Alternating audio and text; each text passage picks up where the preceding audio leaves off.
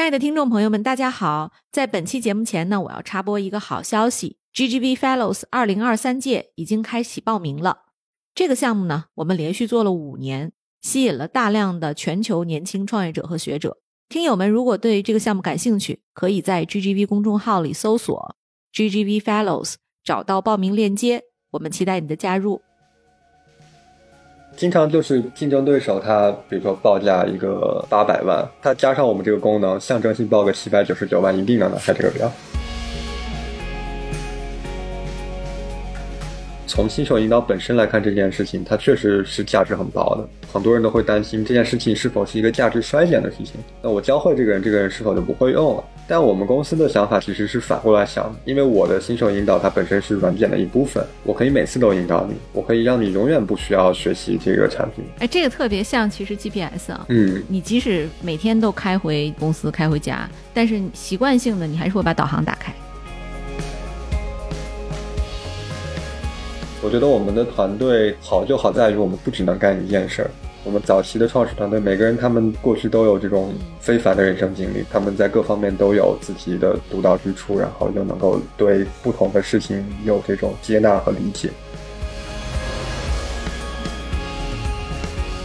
从各种方面，大家都会觉得好像我们在做的是一个小生意。你看，其实谷歌它虽然只是用文字搜索，但它要管理那么多那么多的东西，一定是一个非常大的一个事情。大道至简，就是越是看起来简单的东西，它背后的逻辑其实是很复杂的。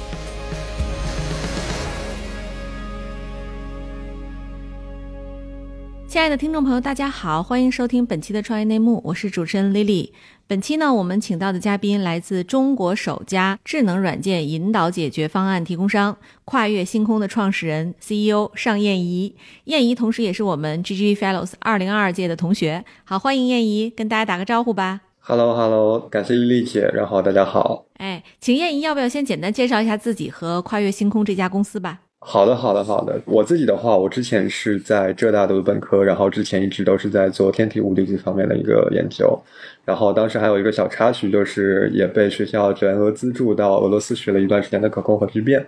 然后后面毕业以后的话，有在奇创谈的话做一些投资相关的一些工作。当时也投了很多这个人工智能啊、航空航天、量子计算这些硬科技的这种公司。在做完这个一级市场投资以后，就开始了我这个公司的一个创业。对对，跨越星空主要是做什么的呀？我们公司主要做的是一个智能软件引导机器人。相比之前的这种写死的新手引导来说的话，我们是可以自动的去猜出用户的意图，然后在合适的时候来手把手的来去导航他去使用这个软件。呃，然后再相比一些其他的像呃视频的教程啊、图文的文档，那用户又可以更直观的去学习到，就是哎，我下一步每个按钮要点什么，每个地方该怎么做，而不需要说我再打开另一个屏幕然后再去学习。对，因为其实我在介绍公司的时候哈，你当时给了我一个定义，叫智能软件引导解决方案。你要不要给我们详细的讲讲，给出一个场景吧？就是它到底是怎么样能够帮助消费者和公司的呢？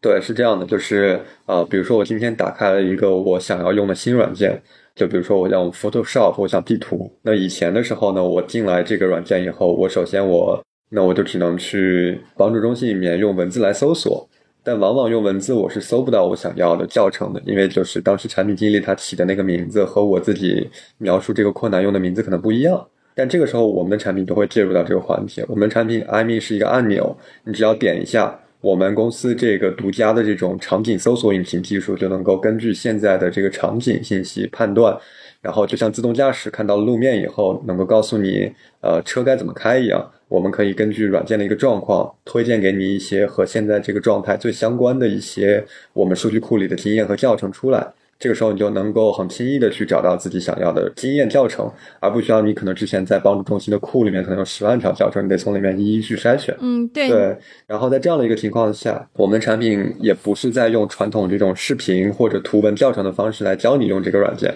我们的产品是呃直接就让机器人跳跃到你的电脑的页面上，在你和软件之间呃形成这个类似于浮窗的形式，手把手的来教你去使用这个软件。比如说，我下面要点一个按钮，那我们的这个软件机器人就会在那个软件上把这个按钮给你高亮出来、圈出来，然后你跟着做、跟着点就可以。所以你相当于是在一个真实的场景里面被引导的、导航的去完成这个任务，而不是说在另一个场景里面去看视频啊，去学这个图文文档。对，嗯这个是我们公司做的一个事情。对，所以等于是软件的 GPS，对不对？你走到哪儿了，到下一步他就继续在指引你往哪儿走。啊，对，是的，是的，就很贴切。对，哎，对，太太适合我了，就是我这种 low tech 的人。对，那打印机它能不能帮忙设置啊？以后对，我是可以的。其实现在就任何有这种软件界面的场景里面，我们都可以介入。我们现在其实桌面端、网页端、移动端，然后这些都可以。对，我 我觉得我们真的是太需要这样一个东西了。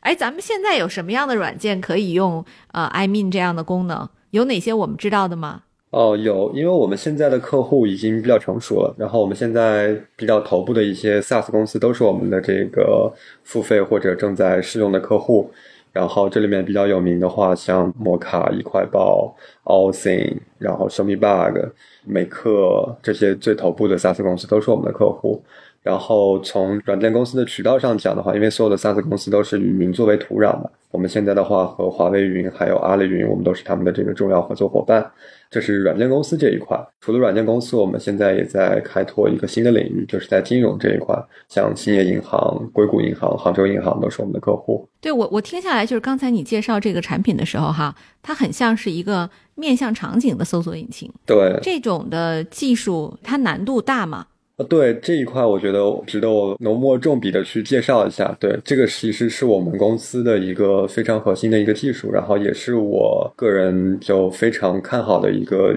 愿景。怎么理解这件事情呢？就是最开始场景搜索，它在 AR、VR，然后在自动驾驶领域里面，可能都或多或少的出现过。那在 AR 里面的话，就是说我用 AR 眼镜录像的形式代替了眼睛去看到了这个世界，比如看到了客厅。那这个时候，我可以通过机器视觉的方式，按照人的对世界的理解方式，去把比如说桌子是桌子，板凳是板凳这件事情抽象出来，然后告诉人工智能这是一个桌子板凳。对于我们来说的话，其实也是一样。那我们现在把这个软件里的一个场景捕捉下来以后，那我们也是要识别出来每个按钮，它在人的理解里面这是个按钮，这个按钮是一个单击双击的按钮，还是说一个拖拽的按钮？这其实都是在人的意识里面，它是怎么去用什么逻辑去规范这些按钮和交互的？对，我们要把这些信息去抽象出来，存储到我们的数据库里面。这个其实是场景感知的能力，就是先感知完了，才有这样的一个数据库的基础，然后才可以做搜索。因为像我们一直以来的话，就是像呃，我们知道最好的搜索引擎是谷歌，但谷歌很明显它是我认为是不够的，因为它是一个基于文字的搜索引擎。那这个信息传递的过程是什么呢？就是说，真实世界先发生了一些事件，这些事件是这种相当于真实世界最原始的信息的方式被记录下来的。嗯，那这个时候必须要有一个人介入进来，说用人的意识来去理解以后，把这种原始的信息变成文字，这个时候它才可以被上传到互联网里面。嗯，这也就是为什么我们说，就是过去五十年我们说数字化说了这么久，但其实本质上都是在做写信的这样的一个数字化。然后有了写信以后，相当于就是说，我们把一些没有被命名的东西用抽象的符号先命名了，然后我再对这种呃符号进行搜索，那就是我们现在的文字搜索引擎，就是谷歌这样。所以我们搜出来的结果也是呃像谷歌这种，就是哎，我搜出来之后，我还是只能看它、阅读它、理解它，我并不能说搜出来一个东西，它就能够直接和我的真实世界进行交互，因为这些信息已经被记录的那个人去抽象过了。所以我们的场景搜索引擎其实就是我们对原始的信息用人工智能自己的去把它抽象，然后完备的信息直接拿过来做搜索，匹配得到的结果我也不需要再学习，就直接可以和我的真实世界交互，手把手的去教我完成这种任务，无论是软件的使用，或者我们公司以后可能会探索的更多的方向。对我听起来就是像这样的一个技术，它需要好几个人工智能的方法，很多啊，比如说像什么多模态感知啊、流程挖掘啊、机器学习啊等等。就是咱们现在团队的这个核心的技术团队是什么背景？我想听燕姨介绍一下。对，是的，是的，对，这样的话就是有这样一个愿景，就意味着我们需要一个非常高门槛的一个技术团队的背景来作为这样的一个启动，也是非常幸运，我的合伙人那个吴正阳也是我们的 CTO，他之前是世界上最大的 AR 公司 Magic Leap 的多模态人工智能首席。然后他之前在 Google 的时候也负责过 YouTube 里面的这种感知推荐的这种算法，然后他之前也在 Cruise 里面做过自动驾驶。所以我们公司的技术团队主要是他这边负责，然后他也从硅谷带回了一些这种我们说硅谷科学家背景的一个领先的技术团队。嗯，燕一，其实你特别有意思，你本科是在这个浙大学天体物理的嘛？后来还到俄罗斯学过可控核聚变，对，然后现在又在做人工智能。你是怎么发现这样的一个创业赛道的机会的？就是你过去的这些多行业交叉的这种经验，对于你创立跨越星空有没有什么特殊的帮助呢？对，我觉得是有的。我其实是一个不太甘于寂寞的人吧，我就喜欢尝试各种新鲜的事物。其实从大学开始的话，我可能有一个很浪漫主义的想法，我想学天体物理。啊，但实际上我自己在探索了很多个不同的领域，我甚至跑得特别偏的，我还拍过像纪录片这种拍电影这种事情都做过。所以后面的话，其实我觉得，呃，当时有机会去到一级市场做投资，对我来说，其实就感觉跟找到了方向一样，就我突然就一下子有了一个并行的去观察不同的行业、不同的人，而且他们都是最优秀的人，他们过去的成长背景经历是如何，他们是怎么走到了今天。他们里面的有的人可能比我大二十岁到四十岁，但是你因为作为一个投资人的视角嘛，他就会倾其所有的把他的一生浓缩的精华的给你讲出来。其实一方面是看到了不同行业的这种客观的发展事实和规律，然后另外一方面是看到了一个一个活生生的人他们的经历。这些对我都触动特别大，嗯，所以我很快我在工作了一年以后，我感觉我的经验和知识就开始变得收敛了，我就开始想要做一件自己的事情。这个时候，我最开始有一个非常抽象的一个想法，这种场景搜索引擎的这种想法，在不同的行业里面。当时也做了很多个探索，最后才落到了就是说做这个软件操作领域里面的场景搜索引擎，而不是说我要做一个就是类似于通用人工智能一样特别泛的，但是就不太现实的这么样的一个事情。这个探索的过程也是创业以来学到的一个很重要的一个东西，因为其实搜索引擎它本身是不能独立于它的内容生态存在的，但我最开始没有意识到这件事，我当时换了好几个不同的场景。然后后面我发现，就是在软件操作的这个领域里面，它既是一个非常大、有磅礴内容需求的这种过程信息的一个市场，又是一个现在完全没有被结构化管理起来的一个数据市场。那一定是有内容、有数据，那我才需要做搜索引擎去把这些数据更好的管理起来。那像以前我们的这个软件操作里的这个市场里面，我们是用什么样的方法去管理它的？我们可能录视频。那视频是非常的非结构化的，那或者我们现在有 RPA 机器人，但 RPA 机器人的内容生产是非常困难的，需要咨询师的入驻，而且它结构化的这个信息，它只能在呃固定的地方特定的去重复。那我们怎么去把这样的一个呃知识的输入和输出的过程，在这个领域做得顺滑？因为其实软件操作的内容它为什么特别重要？是因为我们现在就生活在一个软件非常丰富的一个时代里面。而且软件本身就是我们说业务流程的这种数字化嘛，那其实软件本身它就代表着就是说我只要把软件流程里面的内容总结的非常清楚，我是能够替代大量的人工去使用这个软件的。它本身也代表了一个新的方向，而且从这个数据库里面也能训练出来一个人工智能，比如说一个数字员工这样的一个概念的一个事情。所以我就非常的看好这样的一个出发点和方向。而且这件事我感觉就是从头到尾的话，就是一个是我们现在短时间内没有直接的竞争，然后另外的话就是我们产品在最薄的时候，它作为一个工具本身就是一个可卖可赚钱的，而不是说我在其他的领域，我说我可能冷启动积累内容或数据这件事本身就要烧掉大笔的钱，那对于我个人来说，可能就不是一个现实的一个创业选择。对，嗯。就是它这个需求历来就存在，比如说，就像刚才我说，很多软件在上手的时候，你都会发现无所适从。然后过去的解决方案，要不然就是一个视频从头看到尾，要不然就是一个说明书。但为什么这个痛点一直没有被像你这样的搜索引擎技术满足？是因为技术始终没有发展到这样的一个阈值，它没有办法产品化，还是说本身这个赛道不够大，所以没有人去做？你觉得是什么原因呢？嗯，我其实自己也反复想过这个原因。唯心一点的话，就是像那个王阳明的心学一样，那可能我觉得就这件事本来就该我做，所以就轮到我了。因为 说实话，其实 其实您看我们公司的名字起的特别好嘛，跨越星空科技，我也就一直在想，就是这么好的名字怎么就没有被人抢住呢？嗯，那可能他就是轮到我了。我觉得这这个可能有点开玩笑的性质，但其实也某种程度反映了我现在的一个想法吧。确实有些事情是需要特殊的机缘，但从另一方面上讲的话，确实我之前是吸纳了很多这种不同行业的知识、经验和背景，所以我才能敏锐的意识到，可能我需要从自动驾驶或者 AR 的领域里面去寻找人才来完成我这样的一个梦想和理念。但是如果其他人他之前的工作经历非常的专注，那他可能是没有这种跨行业的一个经验和背景。然后我们再往前推十年去看美国对于这件事情的理解，我们也能发现，其实并不是没有人想到这样的一个事情。美国有一个市场叫做这个 digital adoption，那这个市场它本质的一个解决的问题就是说，就 digital adoption 数字采用平台，它的意思就是说帮助人们更好的去采用数字化的产品。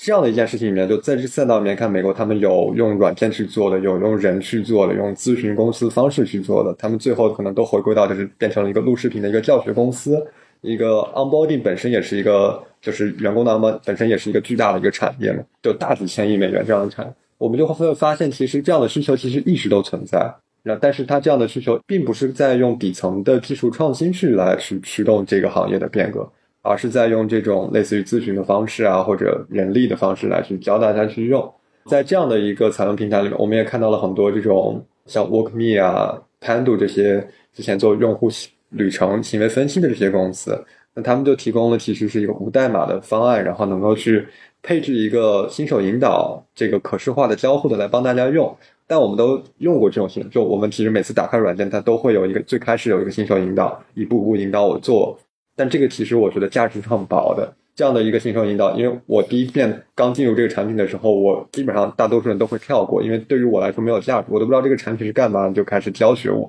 等我真正需要这个东西的时候，它又不会出现。就如果它真能出现，我也我得提供一个搜索引擎让我去搜它。所以这两步其实一直都没有人做，所以就让这个新手引导变得价值非常薄。但即使是这样，我们也能看到，就是新手引导公司在美国其实也都成长的还蛮大的。他们现在每个都是这个十亿美元左右的这种体量的公司。所以其实这个就给了我一个其实蛮大的信心，就是说如果这件事情。没有被解决好，它依然能够去创造这么大的机会和痛点。那如果我用一个全新的方式去来解决这个问题，那我可能能够去变成这个行业里面的赢家通吃的这种感觉。嗯，我觉得这个还是蛮重要的。对，因为如果你用人去咨询式的服务，就这个行业就一定不能变成平台化的，不能变成平台化的，那就它就不是一个赢家通吃的市场。对对对。但如果你换了一个角度去来打这个市场的话，那它就存在这样的可能性和机会。对对。我刚才你讲的时候，我就特别想问，就是会不会说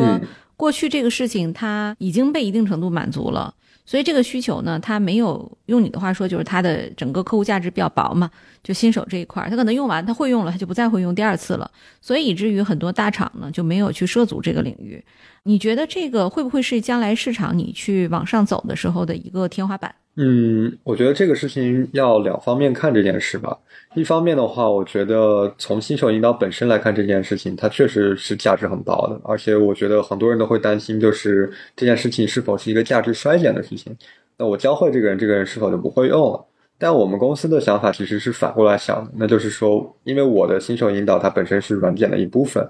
我可以每次都引导你，我可以让你永远不需要学习这个产品。我觉得这个其实是。一个相当大的一个爽点，那我们做一个爽点的生意呢，就是有了我们，那就是一个人有了一个拐杖，那他永远会需要我们。就像我学会开车以后，肯定再也不会通过跑步的方式去达到另一个地方。对对，那我们的产品后面就会变成一个个人的助手这种感觉，那他就永远陪伴着我，帮我来解决问题。哎，这个特别像其实 GPS 啊，嗯，你即使每天都开回这个公司，开回家。但是习惯性的，你还是会把导航打开，嗯，呃，因为它会及时提示你最新的一些路况的变化，甚至是说，就是以前可能人还都会有记录的这个能力啊，但现在因为有了导航，人就会主动的犯懒，所以我觉得你这个逻辑我非常非常白印。有更轻松的办法的时候，特别是有些复杂软件，人一定不会再去做那种需要记忆的操作。如果是在工厂啊，或者是传统行业，可能会更需要。啊，因为像坐在办公室里的这些应用软件呢，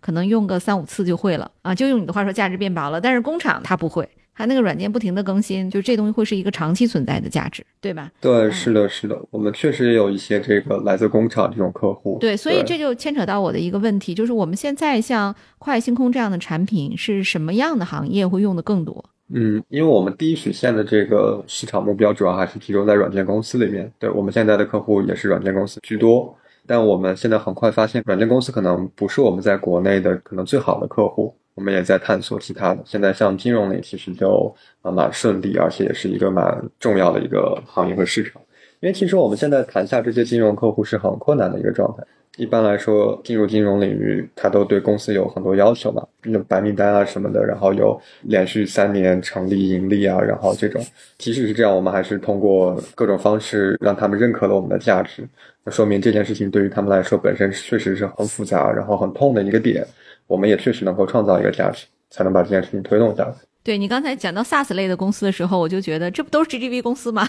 对对对 t h i n 啊，还有什么 Mocha，对它那个软件都是挺有点难度的。对啊，你作为一个 HR，你要上手去搞这东西，确实有一点点。哎，金融类的公司，你们刚才讲到一半，不好意思，我打断了。就是咱们现在有什么大的客户已经在谈了吗？比如说银行的、保险的，能透露吗？有啊有啊，比如像这个兴业银行，然后像硅谷银行、杭州银行，嗯，杭州银行还在帮我们拍一个宣传片。和他非常的喜欢我们这个，对对，对，又浙大毕业的，对吧？是，对，对，嗯，我不知道燕一，你还记不记得你第一个大客户是哪一家？我第一个大客户是每日互动，啊，他是做什么的？他们最开始是做那个个推，就是软件的推送，通过这个起家，然后成为了一个上市公司。他们后面上市以后，内部孵化了一个新的全资的子公司，主要是做对政府的一个 SaaS。这个公司现在占他们公司总营收的百分之四十。他们现在覆盖了全国两千多个县市的公安局，嗯，就是他们给公安局提供一个 SaaS 软件，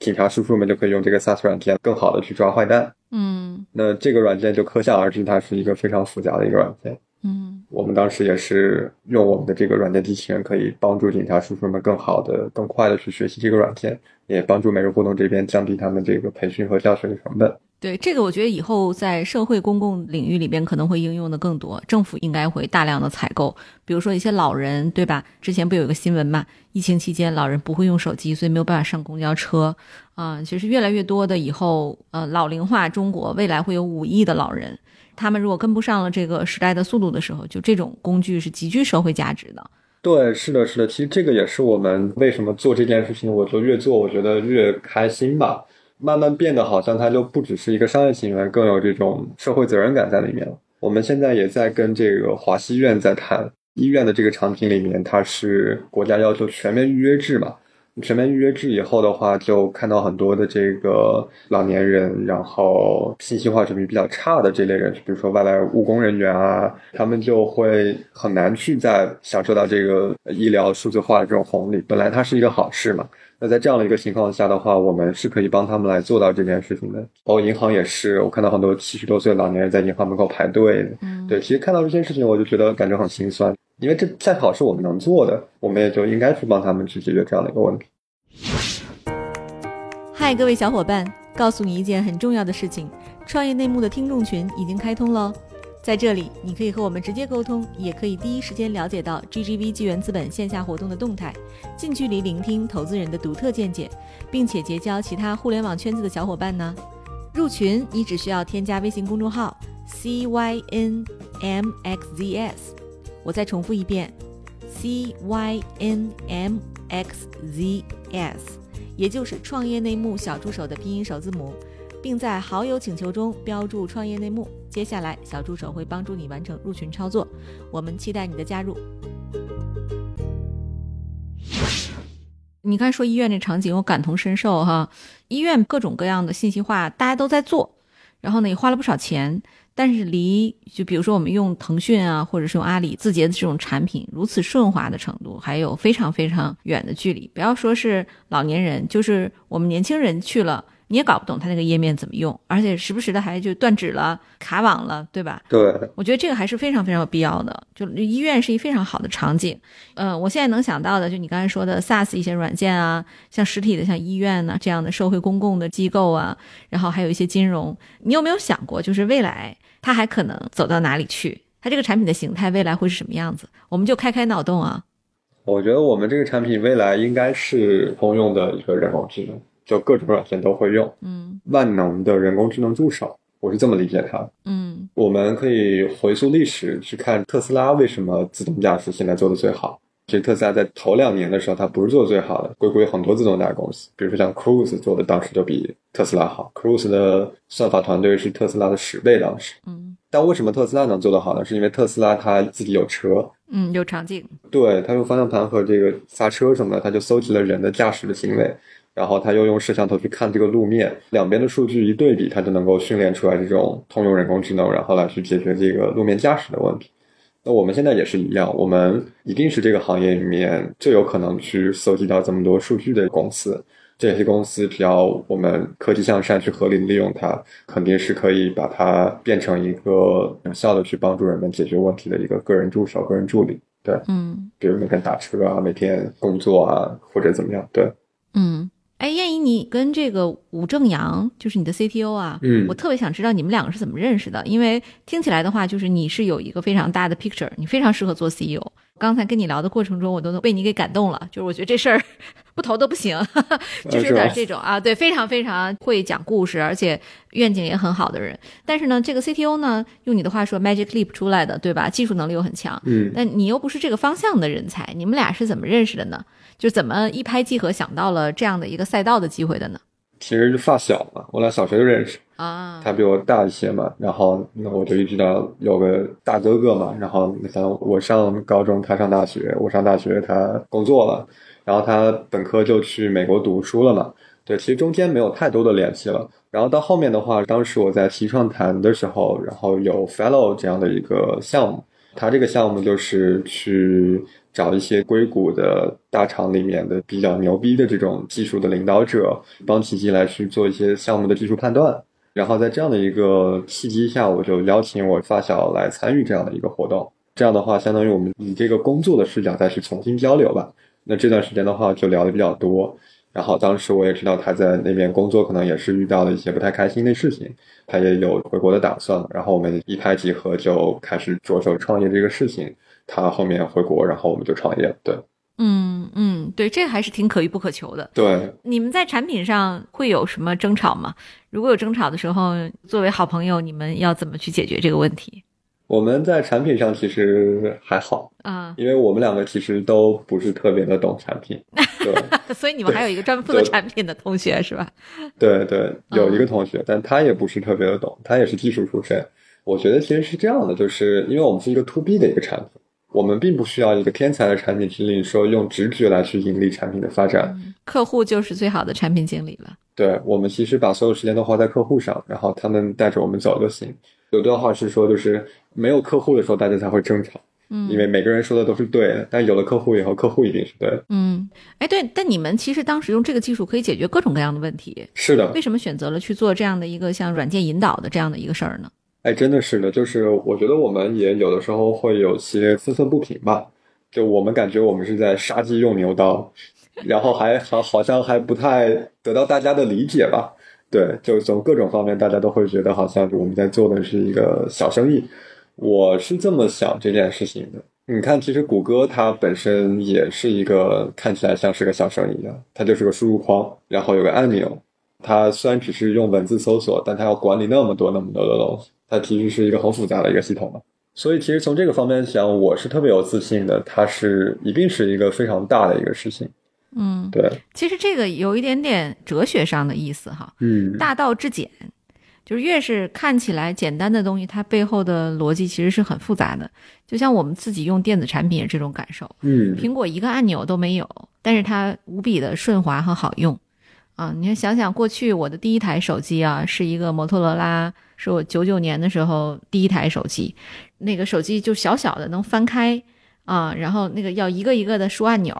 啊，我就当时在想，什么时候啊，这个按钮它能变成一个电子键盘就好了。嗯，对吧？你看到今天，其实电子键盘都不需要了啊，就是苹果一扫脸就出来了。慢慢的就是我的第一台电脑，我现在想起来可能得有两三公斤沉，就是挺厚的，嗯，索尼的那个一个一个电脑，背着它漂洋过海，等我留学回来的时候，就在想这东西啊，什么时候能啊轻巧一点？嗯，到今天，其实我们已经不大需要电脑了。像我的话，我有一个 iPad 连着一个移动键盘，我基本上就可以解决所有的事儿。我出差都不怎么带电脑了啊。对，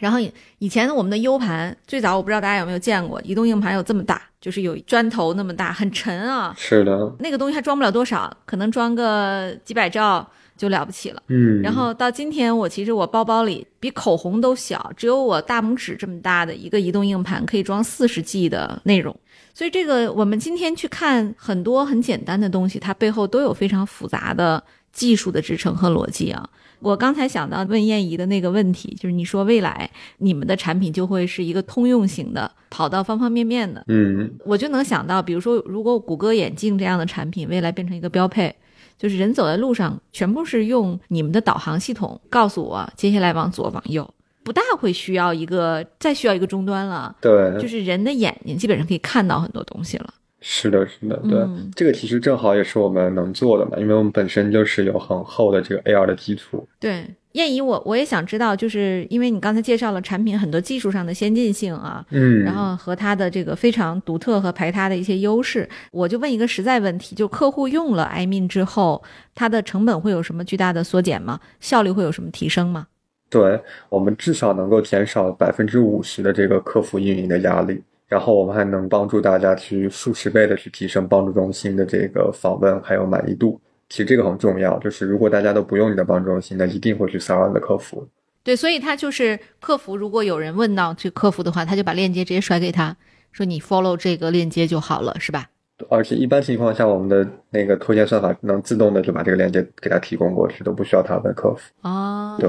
但是这会不会涉及到用户隐私问题啊？哦，不会不会，因为我们的链接本身是不会去记录用户的信息的嘛，因为这个链接是我们的客户，就是这个软件的使用方他们来去沉淀的经验。所以它是一个低代码的一个产品。我们是无代码的一个产品，对，哦而且比无代码还简单。我们像一个，其实从输入方法上，它像一个录屏工具一样简单，就只要点击开始和结束就可以了。嗯，所以它你在你在这边操作的时候，你的软件也会全程的跟着去操作，对吧？对，是的，就是它不是说就是一个示意，而是说你这边一点了，你其实自己的软件就已经开始跟着在点了。对，是的，是的，它是一个同步的一个过程。哎，这个对对，在客户的那个软件上去手把手的教他弄，不是给他又播放一个交互式视频。对，嗯，所以那它其实这个成本节约主要是在于可以降低客服的席位，是吧？提高他们的工作效率。对，是的，是的。但我觉得这个其实是成本，倒是我们提升的一个小事情。我更重要的是，我们打造了全新的这种产品体验。嗯因为其实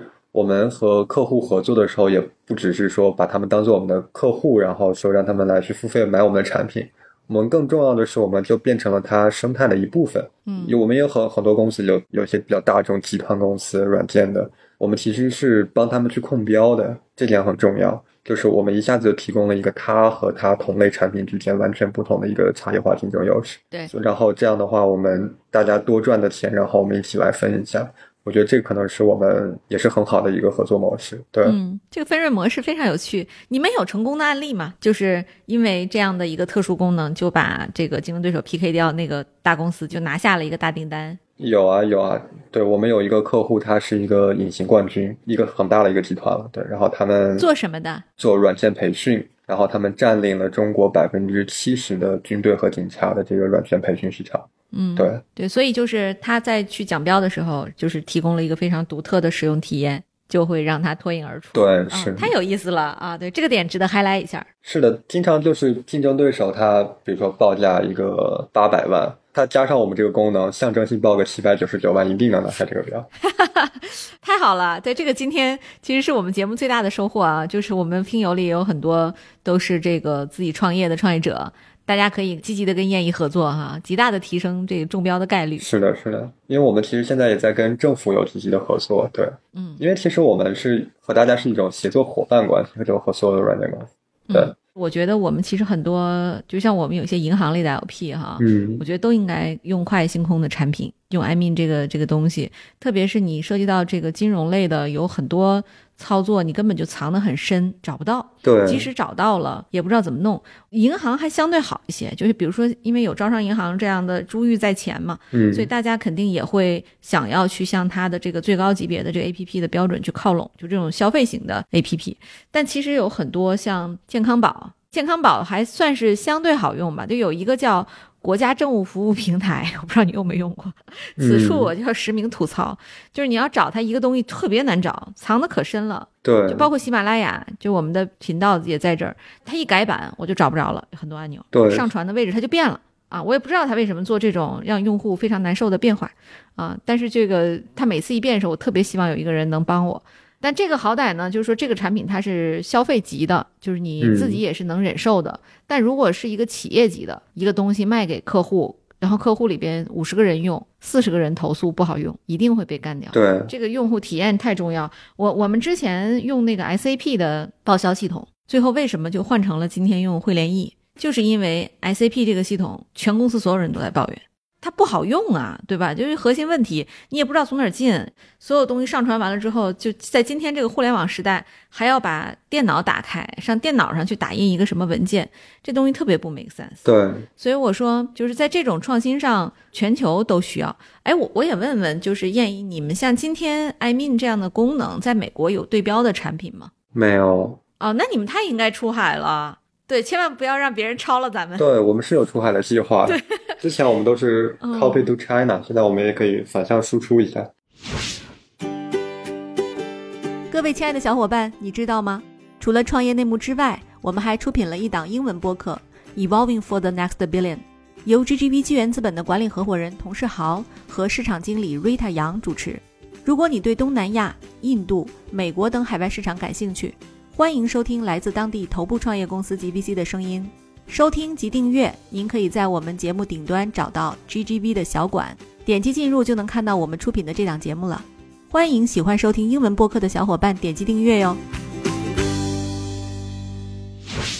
对，燕姨，你觉得就是你怎么定义跨越星空这家公司？就是你们的产品下一步想要达成的目标和突破是什么？对我们公司，其实我觉得我对它的定义是非常广泛的，就是它应该充满无限的可能性。我觉得我们的团队它好就好在在于我们团队不只能干一件事儿。我们团队其实早期的创始团队每个人都是全才，这种感觉，就是每个人他们过去都有这种非凡的人生经历。他们虽然是做技术的，但是又很懂商业；虽然是做商业的，又很懂技术。他们在各方面都有自己的独到之处，然后又能够对不同的事情有这种接纳和理解。呃，所以其实我对于我们现在的阶段性目标来说的话，呃，一个稳定的第一曲线是我们的第一步。但我觉得我们其实今年年底应该就能很快去达到了。然后在更多的可能性方面的话，其实场景搜索引擎本身是一个比较大的概念，它不只是用在软件引导里面，我们也在积极探索各种各样的这种可能性和场景。我还蛮相信，就是谷歌的那种呃七二幺原则，就是百分之七十的精力放在主要的产品上。百分之二十的精力放在这个主要产品的一些这种新的可能性，比如说它的商业化或者新的功能点的这些上面，最后百分之十放在一个完全不相关的一个事情上，不一定就有那些新的发现。对，特别好。技术是本身是没有什么门槛的，就是今天如果一个 paper 出来，大家可以做很多很多东西啊。我们去看就是整个科技的发展规律，比如说在硅谷这边，如果主流的一个跟人工智能相关或者跟什么相关的一个 paper 出来，差不多三年左右，它会进入一个实验阶段，然后到五年，它就会有一个非常大的产业就会起来蓬勃发展。啊，所以我也很相信啊，就是作为今天这样一个全球，我们还是一个很领先的产品的话，它未来会有更多的变形的可能，对吧？我们今天看，其实腾讯也已经变成了它跟它一开始想的完全不一样的状态。对，我记得最早的时候，腾讯就是一个沟通工具嘛，后来它开始变成这个游戏公司，现在变成了一个很大的通信公司。啊，这个未来我们也相信跨越星空可以成长成一个非常大的参天大树，我们也期待这一天早点到来哈。在此也呼吁，就是我们的听友里，就是卧虎藏龙，有很多大厂的 CIO，然后呢，也有很多海外的这个创业者们。就是大家可以积极的联系燕姨啊，可以在我们创业内幕和喜马拉雅下面去留言，然后我看到之后就会至少会想到一个方法，把你们和燕姨链接起来，我觉得可以探讨更多的可能性哈。对，是的，是的，也非常欢迎和大家这个交流，然后不管怎么样都是好朋友。对，嗯，燕姨这个公司成立多长时间了？我们公司成立到现在十个月。就非常早期的公司，对对，我们也非常幸运啊。燕姨是我们二零二二届的 GGV Fellows，燕姨要不要给我们站站台，讲一讲参加 Fellows 的一些感受，对你有什么帮助？我觉得 Fellows 的话，我觉得那个活动当时是在一个首先环境特别好，当时是在那个三里屯通云洲际，整个节奏我觉得就是几天的时间粘性特别高，就每天晚上都有这种围炉夜话，这个是我最喜欢的一个活动。就他也在创业嘛。但可能经历是不一样的，但是你们最终走到了一个呃相似的一个梦想上，对哲学上有共鸣的一群人，然后他们会非常深度的去剖析你自己的一个想法，然后就在那个围炉夜话环节里面，把他从小到大每五年一个重要节点的一个故事分享出来，嗯，就特别生动，特别感动。对，就是你很难在另一个环境里面去有一段时间非常密集的去能够听到大家不同的人生经历。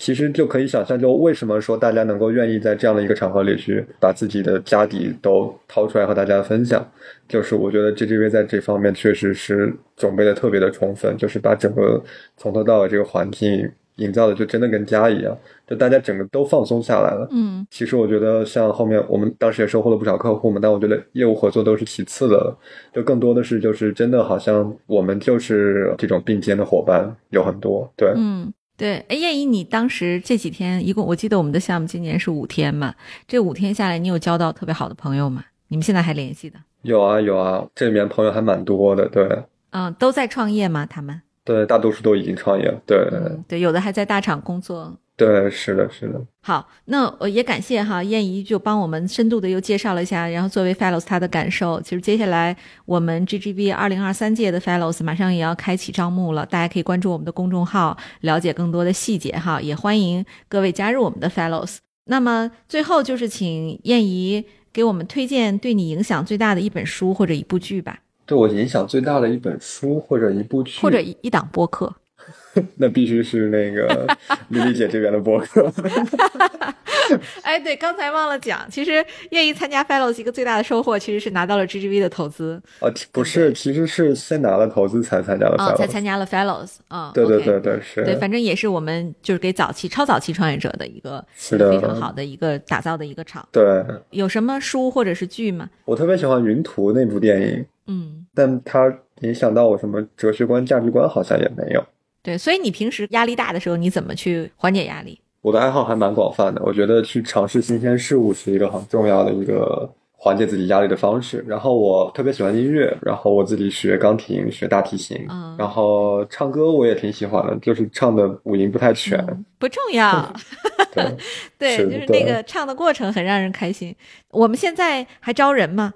招人，招人，我们现在很缺人。主要是在哪里办公啊？我们现在北京、杭州都有办公室，然后杭州会更主要一点。好，也就是欢迎各位啊，想要加入跨越星空的朋友啊，就是在各大招聘网站上搜索“跨越星空”，是吧？对，是的，对，然后就能找到我们的这个岗位了。然后也欢迎大家积极的投简历，然后加入燕姨和他的非常美好的未来的大生意。是的，是的。好，那在节目的最后呢，还是老规矩啊，那个欢迎大家积极的在喜马拉雅和小宇宙下留言，然后我们会抽出五位听友，送出跨越星空的主题的小手办。那本期节目就到此结束了，谢谢大家的收听，拜拜，拜拜。